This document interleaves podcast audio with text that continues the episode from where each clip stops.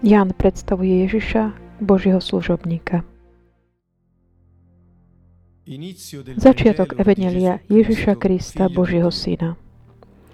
Prorok Izaiáš napísal, Hľa, posielam svojho posla pred tvojou tvárou a on ti pripraví cestu. Hlas volajúceho na púšti. Pripravte cestu pánovi, vyrovnajte mu chodníky. Ján bol na púšti, krstil a hlásal krst pokánia na odpustenie hriechov. Prichádzala k nemu celá judejská krajina i všetci Jeruzalemčania. Vyznávali svoje hriechy a dávali sa mu krstiť v hriech Jordán.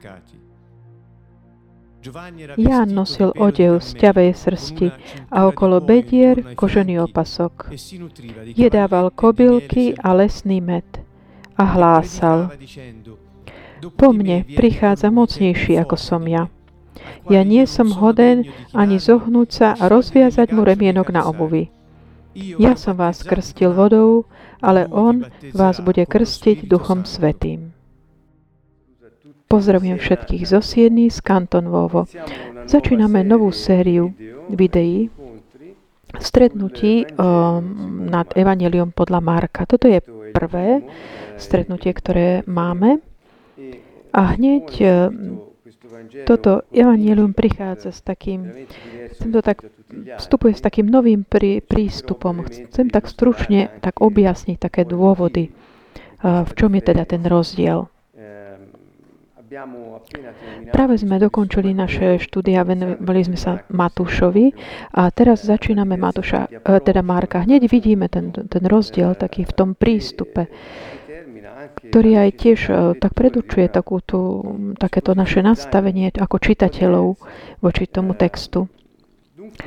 Aby sme si tak pripomenuli niektoré historické fakty, chcem povedať, že toto evanelium je evanelium, ktoré tak je ako by zozbierané svedectvo ústne od Petra. Väčšina interpretov to tak ako keby mm, označuje, že to bolo prvé, ako napísané ako prvé toto evanelium.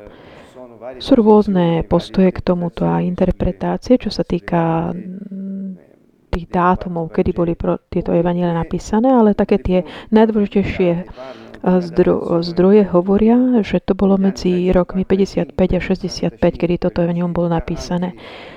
Niektorí ďalší uh, hovoria, že to boli nejaké roky 60. A ale je to samozrejme bolo to len takých 25-30 rokov po smrti Ježišovej. Potom ako tá ústná tradícia bola taká už konsolidovaná. Zdá sa, že toto evanelium bolo napísané takým spôsobom, nie že zdá sa, ale je napísané takým spôsobom, ktorý je iný od Matúša a od Lukáša, ktoré sú také tie synoptické evaniele, lebo roz, rozprávajú alebo komunikujú také tie rovnaké udalosti, aj čo sa týka chronologicky, nie úplne, neprikrývajú sa úplne, ale sú veľmi podobné, obzvlášť taký ten ľudský aspekt Ježiša v tom, ako žil tie udalosti svojho života. Nech je to akokoľvek, je považované toto evanilium ako evanilium, ktoré je venované nevriaci, teda he, veriaci, ktorí nie sú z hebrejského prostredia pravdepodobne je Rímanom z Ríma a pravdepodobne ten Marko, o ktorom hovoríme, keď sa dávajú dokopy všetky také tie rôzne odvolávky v Novom zákone, ktoré sú, ktoré hovoria o, nejak, Markovi, alebo o Jánovi, ktorého nazývali Markom, ktorému väčšina vedcov ako keby pripisuje napísanie text tohto evanielia. Táto osoba keď som si zobral všetky tie verše, kde je citovaný nejaký Marko,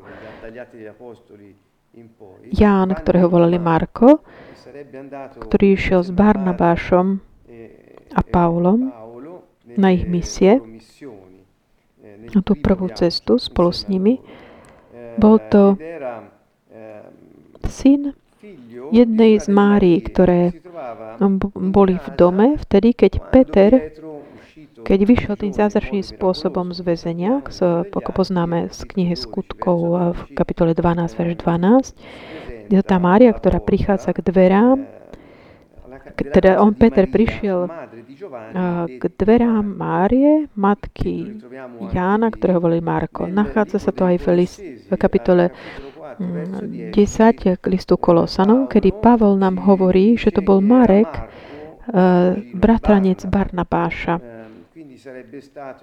Tu nehovorí, že Ján, ktorého volali Marko, ale Marko, ktorý bol bratranec Barnabáša. Ten istý Ján, ktorému už není pripísané meno Marko, ale je na misii spolu uh, s Paulom a Barnabášom. Čiže rôznymi spôsobmi na ňo.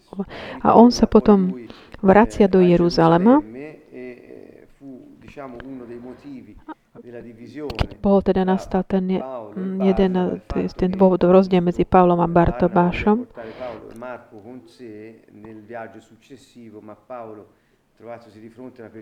Pavol ale potom nechcel ako keby ísť, ich zobrať na ďalšiu misiu, lebo ako keby bol predtým opustili. V liste Filoménovi Pavol spomína tiež Marka ako jedného zo svojich spolupracovníkov.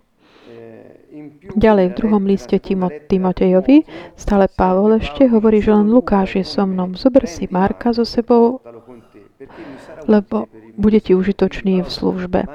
Čiže Pavol posielal túto správu Timotejovi, aby si zobral Marka, lebo mu bude užitočný v službe.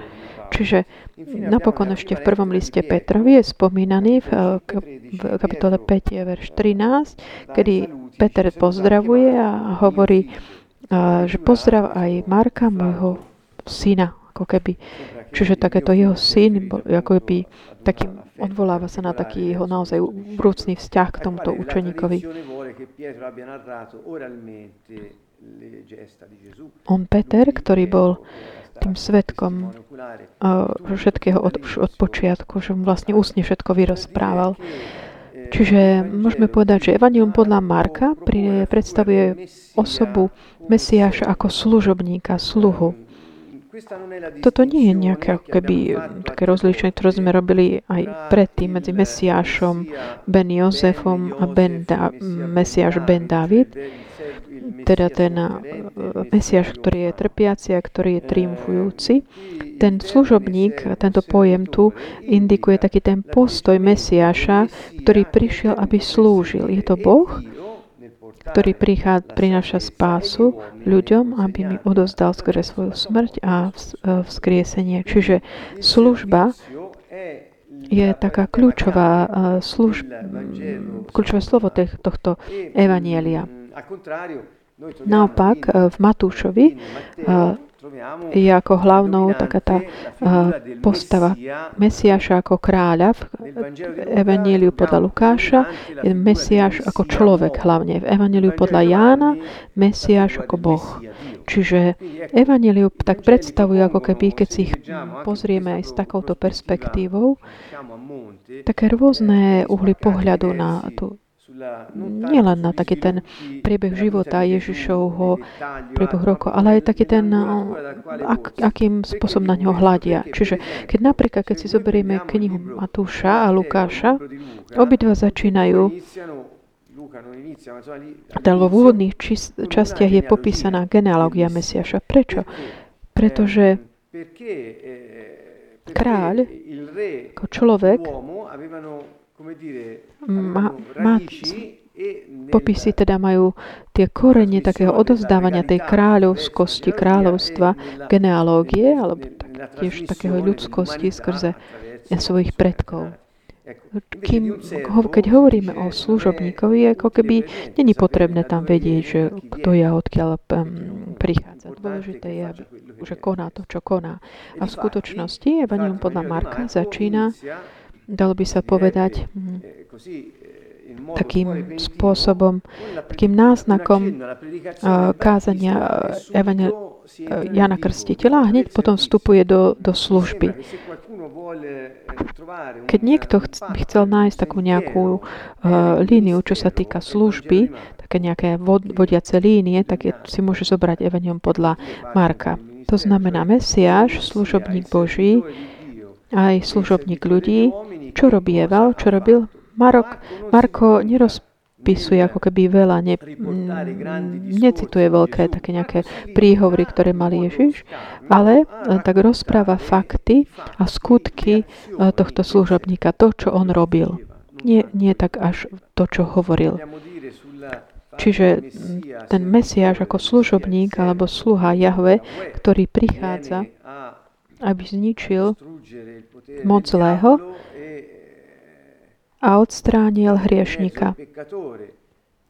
Zobral si podob človeka, zriekol sa svojej také tej božskej prirodzenosti a prišiel ako služobník a bol poslušný až na smrť, na smrť na kríži, ako hovorí Pavol. Čiže táto postava, ako je popísané v knihe Izajaša v mnohých veršoch, kde boli rôzne proroctvá ohľadom Mesiáša, ktorý mal úlohu, teda tohto služobníka, mal úlohu a príkazy, ktoré mal uskutočniť a on ich aj uskutoční. A ako? To je tým spôsobom, ako to Ježiš potom robil. Navyše možno vidieť tieto rôzne aspekty tej vernosti v tom, o, tom vykonávaní tejto služby.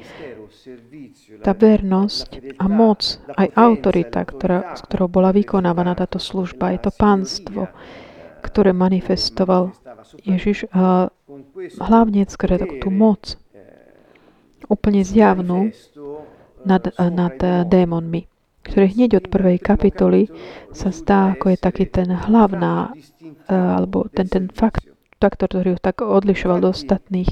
Ak chceme uh, ako keby opopísať takú ten obsah tej jeho služby, že tá služba, že čo to znamená, že čo bolo takoto hlavným obsahom tej služby, Mesiáša, ako služobníka Jahveho, Evangeliu, z Evangelia podľa Marka, hneď z prvej kapitoly, hneď sa objaví taký ten obsah.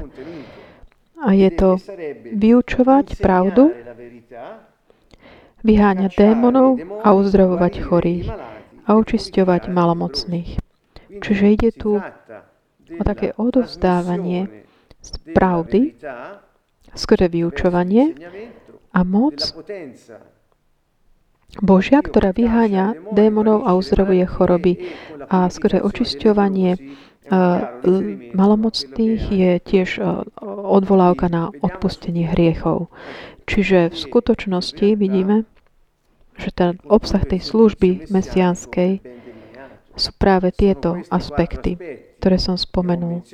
Čiže pravda, vyučovaná Mesiášom, démony, ktoré sú vy, e, vyháňaní a chorobovia, choroby sú teda uzdravované a nech je odpúšťané. Čiže o tomto vlastne tiež aj hovoril Izaiáš, kapitole 35, ktoré mali byť, keď popisoval teda to, čo bude Mesiáš robiť. Čiže moc nad démonmi a nad chorobami a také obnovenie, novú stane toho, čo diabol ukradol. Chcel by som hneď začať uh, hovoriac o tomto. Kapitola 1, verš 1 začína takým spôsobom, ktorý podľa mojej takej osobnej úvahy ale nerobí iné, než potvrdzuje takúto hlavnú tézu, že to rozpráva Peter. Pozrime sa, ako začína začiatok dobrej správy o Ježišovi Kristovi, Božiem synovi. Určite si pamätáte takéto, mm, to, čo Peter povedal, keď sa Ježiš ich pýtal, že čo hovoria ľudia o tom, že kto je Mesiaš a čo, kto hovoríte, že kto som ja. A tam to bol Peter práve, ktorý tak, takým autentickým, intuitívnym spôsobom. že mu to bolo zjavené od Otca. a vlastne on povedal, ty si Mesiáš, syn živého Boha. Čiže ak vidíme tú Petrovú vetu, ktorú vtedy povedal, je to vlastne presne začiatok aj Evangelia podľa Marka. Čiže toto je dobrá správa o Ježišovi Mesiášovi, Božom synovi.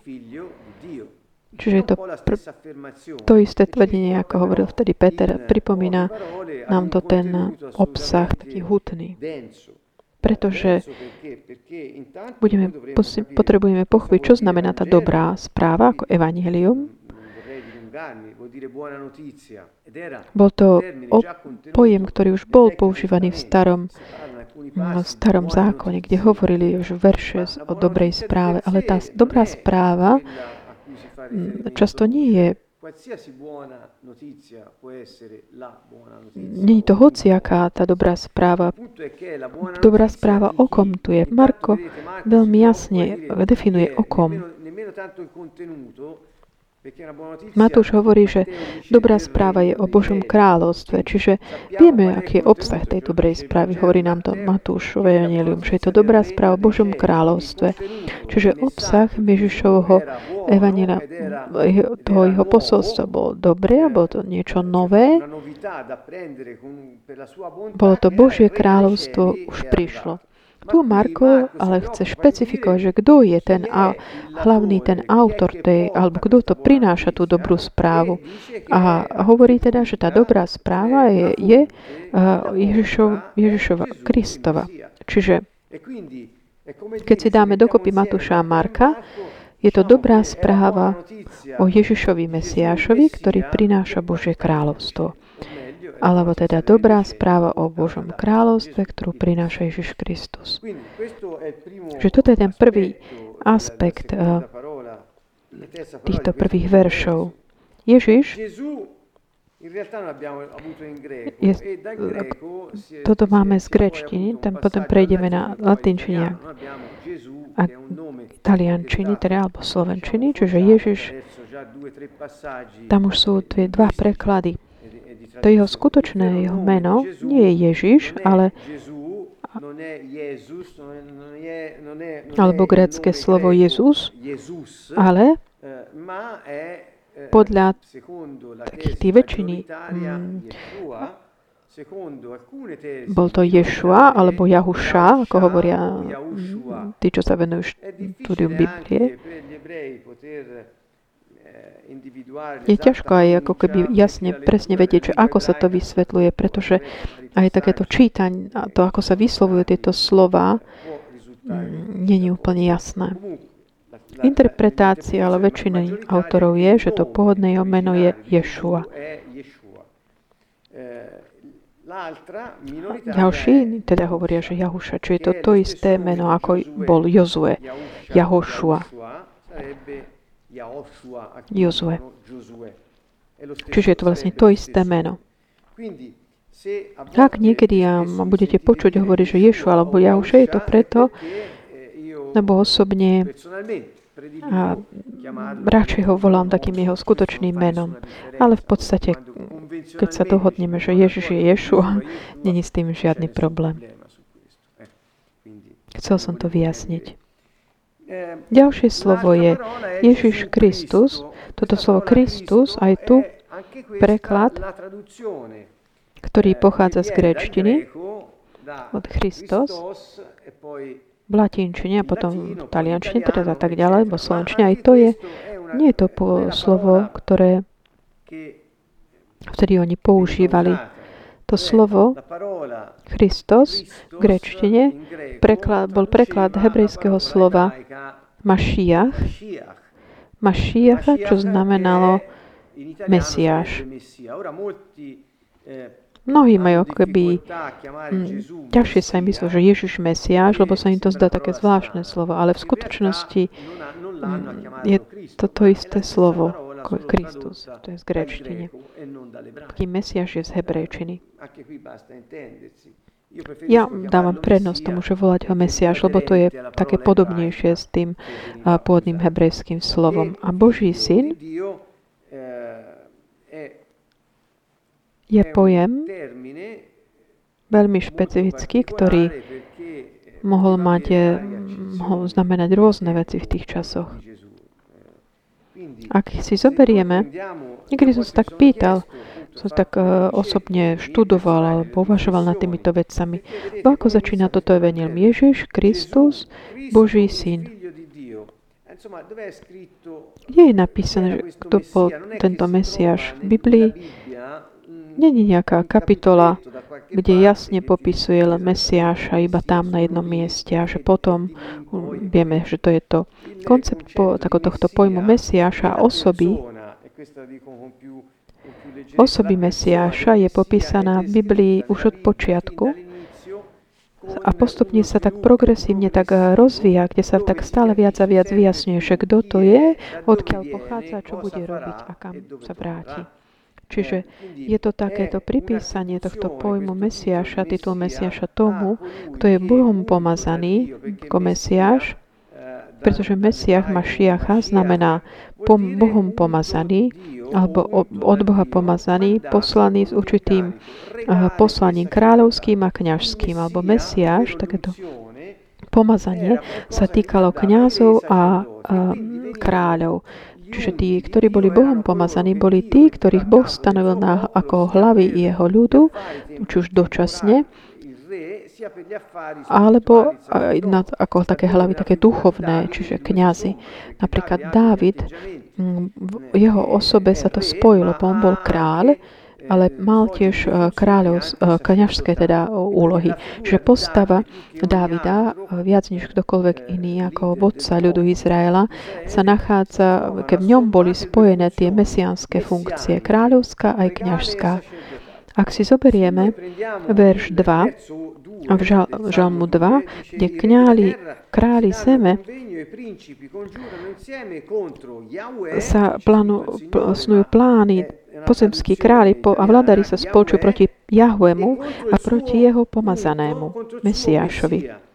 Ak si zoberieme eh, knihu Žalmov v pôvodnom jazyku, čiže vládári zeme sa, strále, sa postávajú a vládári sa spoločujú proti Jahvemu a proti jeho Mesiášovi.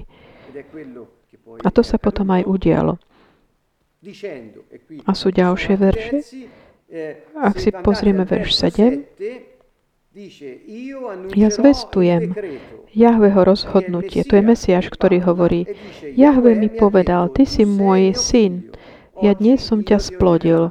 Čiže Mesiáš ako syn Boží, je to v Žalme 2, kde uvádza, že Mesiáš je Boží syn.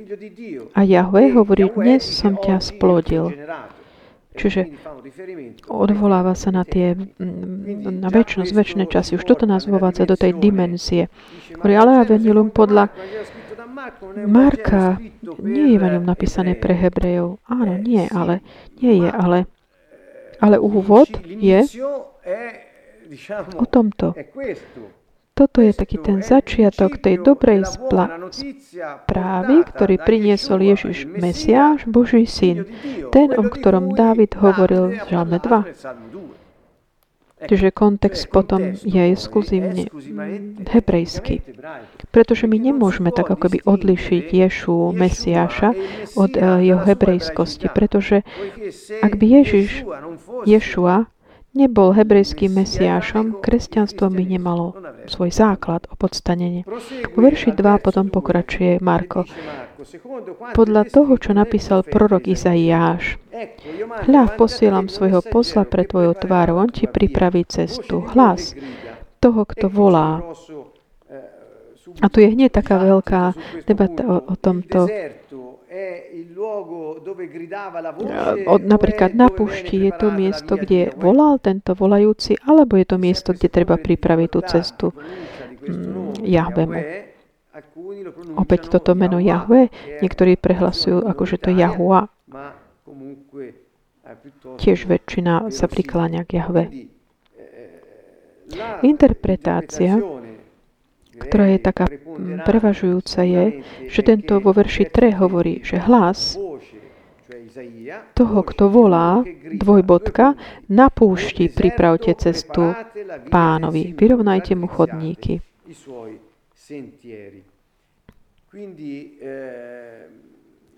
Čiže tá cesta pánom je byť pripravená na púšti. Tu je citácia z knihy Izajáša. Môžete si to nájsť aj v poznámkach niekde. Je to Izajáš 40, 3, ale aj Malachiáš 3.1.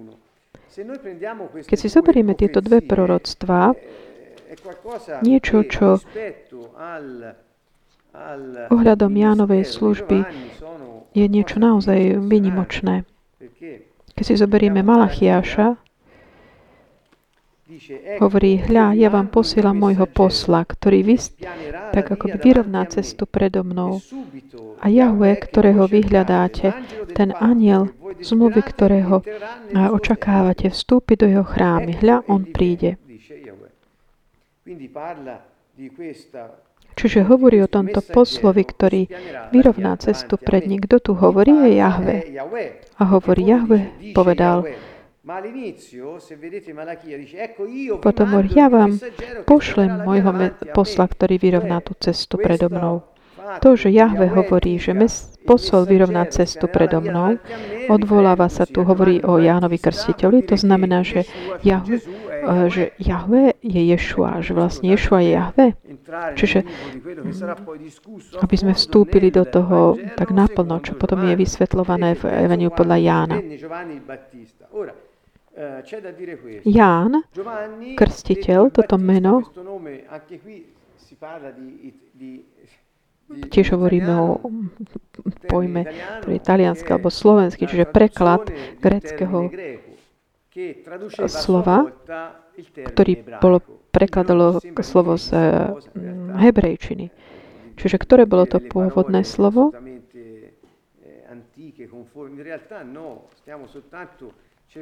Skôr tieto preklady sa snažíme tak ako keby vstúpiť do takej plnosti toho textu pôvodného.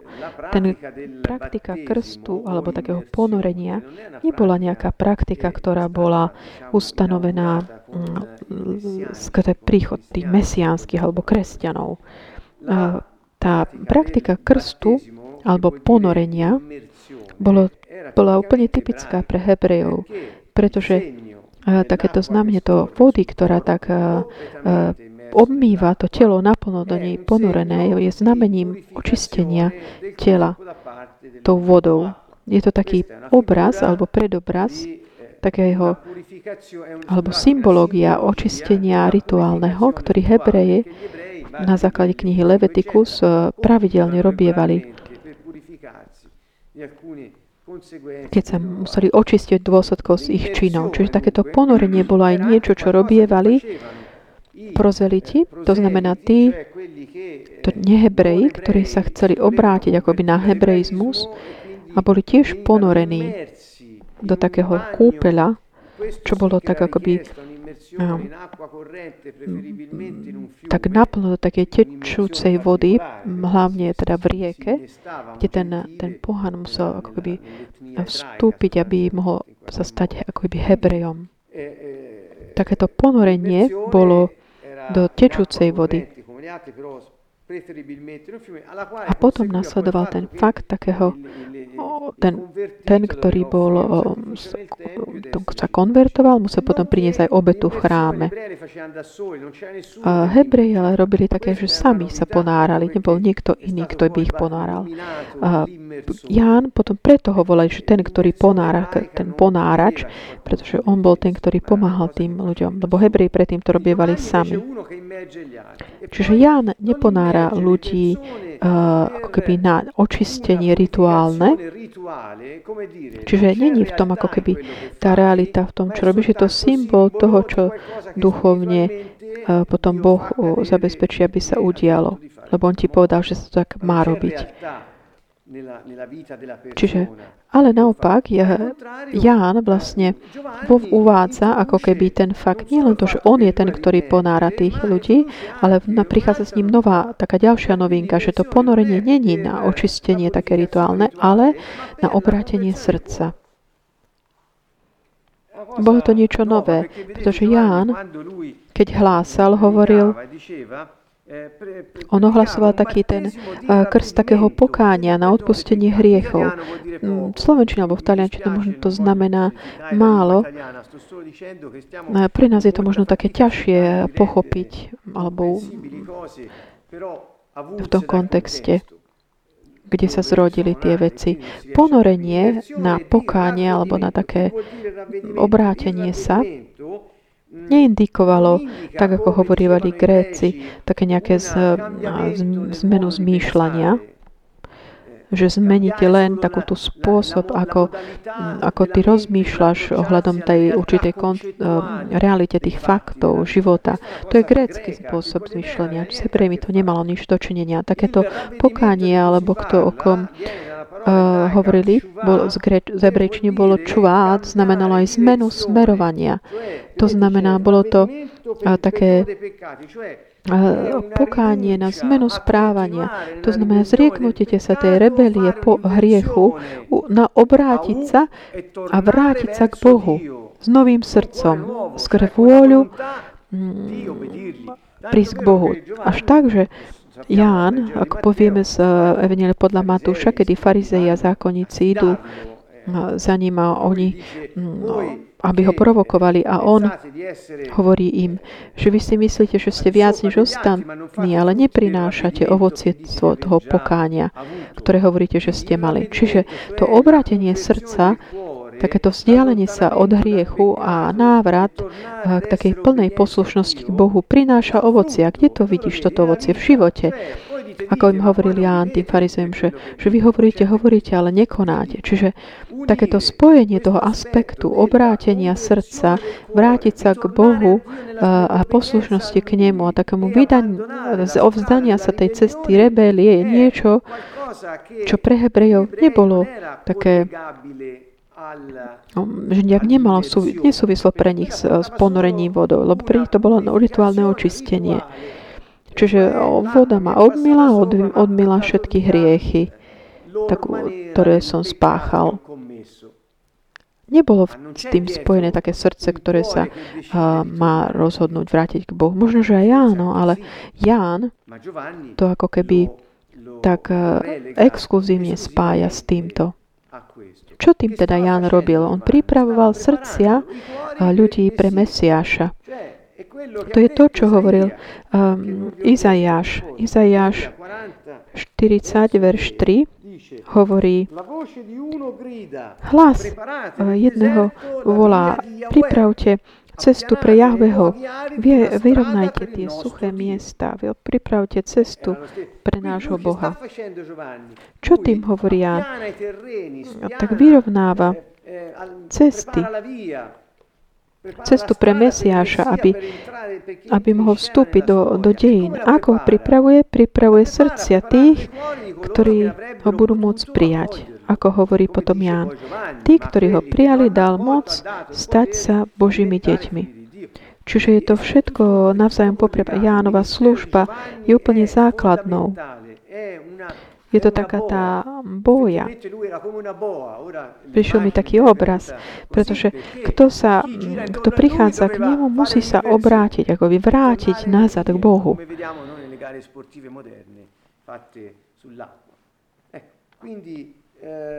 Marko teda začína. Nie skrz, skrz genealógie alebo doktrinálne mm, nejaké veci, ale hovorí o tej vyrovnanej ceste, ktorú tento posol e, pripravuje, tento Ján Krstiteľ. Ján Krstiteľ, ktorý bol syn Zachariáša. Odkiaľ toto vieme? Z Evangeliu podľa Lukáša, ktorý rozpráva aj o tom, ako sa narodil Ján Krstiteľ. A Zachariáš je z rodiny uh, kňažskej. On bol kňaz pánov. Neviem, či si pamätáte, že Zachariáš, uh, keď mal ísť a zapáliť v svetini tie zapalné obety, dostal správu, čo sa týka jeho syna. A on neuveril, zostal teda nemý, až kým uh, vlastne sa ho udalosti nepriviedli k tomu, že naozaj videl, čo, čo, sa, čo Boh koná. Čiže on bol, čiže Ján Krstiteľ bol synom kniaza. A títo kňazi v, v ľudia Izraela boli ako by tak uh, vydelení od ostatných. Oni mali svoj spôsob obliekania, jedli, jedli to, čo bolo, boli tie zápalné obety v chráme ľudu. Keď to meso oni mohli jesť. Čiže mali život, ktorý bol taký špecifický. tento Ján, kniaz, on ale si ne, neobliekal ten mm, biely, biely Janový odev, aby prinášal obetu v chráme. On není v chráme, ale je v púšti pri, pri Jordáne. Čiže, a potom ďalej on nie, nedával z tých uh, obet, obetovaných zvierat v chráme, ako robievali tí kňazi, ale žil sa tým medom. Niektorí hovoria, že kobylkami ale iní naopak to hovoria, že to je nejaká rastlina, lebo jesť um, ten hmyz by bolo proti takým tým pravidlám, ktoré Boh dal tým Hebrejom. Čiže to je ako, len ako taká zaujímavosť, informácia. Čiže hneď ju tento, kontrakt, tento kontrast, tento kňaz, ktorý ale nenasleduje tých, ktorí sú, ktoré sú také tie zvyklosti, tie vonkajšie toho kňažstva, ale naplňa to svoje kňažstvo na iných miestach iným spôsobom a s novým obsahom, ale používa ten ponorenie, čiže krst. A on otvára, pripravuje cestu pre Mesiáša. Prečo? Pre odpustenie hriechov, ktoré Ježiš potom skôr tú krv, ktorú on prelial za nás, on nám získal. Tým, že on zobral na seba trest za hriechy, ktoré sme spáchali a hovorí, že celá, no, celé zástupy chodili k Jánovi, aby sa dali ponoriť, krstiť v Jordáne a vyznávali mu svoje hriechy. Tu sa zdá, aj z tých, ktorí vykladajú teda tieto texty,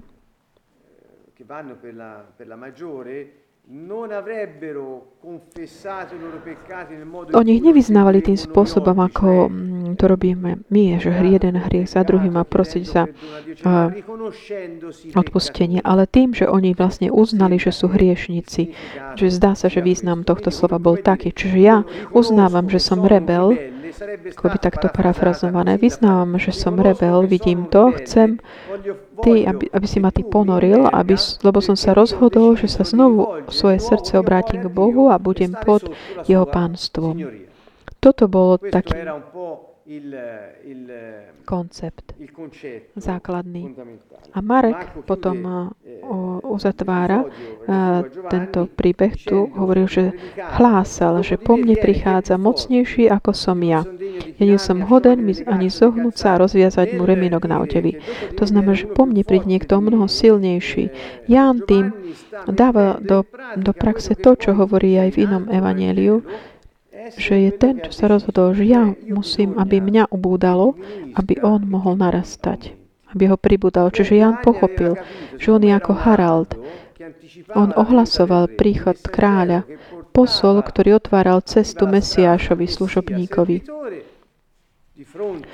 Tvárov tvár tomu Mesiašovi, ktorý prichádza, jeho musí ubúdať, aby on mohol narastať. Čiže toto bolo takéto hm, hlavné vyjadrenie, ktoré on a potom tak by odchádza zo scény a potom je za, zajatý a zabitý Herodesom. Čiže to, čím chcem uzatvoriť, je toto. Ja som vás krstil vodou, ako hovorí Ján. To znamená, ponáral som vás do vody. Preložené takým mm, koherentnejším spôsobom. Ale on, ktorý je mocnejší než ja, vás bude ponárať do Ducha Svetého. Čiže tu máme dva elementy. Ponorenie do vody a ponorenie do Ducha Svetého. Ján ponáral do vody, ale kto príde po ňom je silnejší a bude ponárať do Ducha Svetého. Je tu jasné to, že je takéto to, čo je to kráľovstvo, že proste cesta srdca sa pripraví, že zanechá tú rebelujúcu prirodzenosť vo v tej vode a už keď príde Mesiáš, ponorí ho do svojho ducha, aby ten nový život, ktorú si vybral, že bude žiť v poslušnosti Bohu, aby ho mohol žiť naplno tento život, manifestujúc jeho charakter a jeho moc. Čiže toto je všetko až tak, že Ježiš, keď hovoril s Nikonémom, hovorí, že keď niekto chce vstúpiť do Božieho kráľovstva a chce ho vidieť, musí sa narodiť z hora a z vody a z ducha a vrátiť sa k nemu z celého srdca zanechajúc cestu hriechu a rebelie. Potom ale musí prísť On, aby aktivoval ten život, ktorý ste si vybrali, že budete žiť. On vám ho prinesie, ponorí vás do Ducha Svetého. Čiže dva také hlavné momenty, ktoré sú na začiatku života každého toho mesiánskeho, alebo kresťana, alebo veriaceho v mes, Ježiša Mesiáša. Aká je tá cesta toho začiatku? Je to ponorenie do vody a ponorenie do ducha. Sú to dva momenty, kedy zanechávame starú prirodzenosť a keď príjmeme nový život, je aktivovaný on v nás, v tej našej ľudskosti, aby Boh mohol, skôr našu ľudskosť mohol manifestovať Boh väčší život. Takže toto všetko je takým, také zahrnuté v týchto prvých 8 veršoch a Evangelia podľa Marka, kapitola 1. Je to tak eh, detailné. Sú to, čiže je to veľmi bohaté na obsah a hutné a umožní nám to vidieť zblízka veľké, mocné gestá Mesiáša, Božieho pomazaného syna,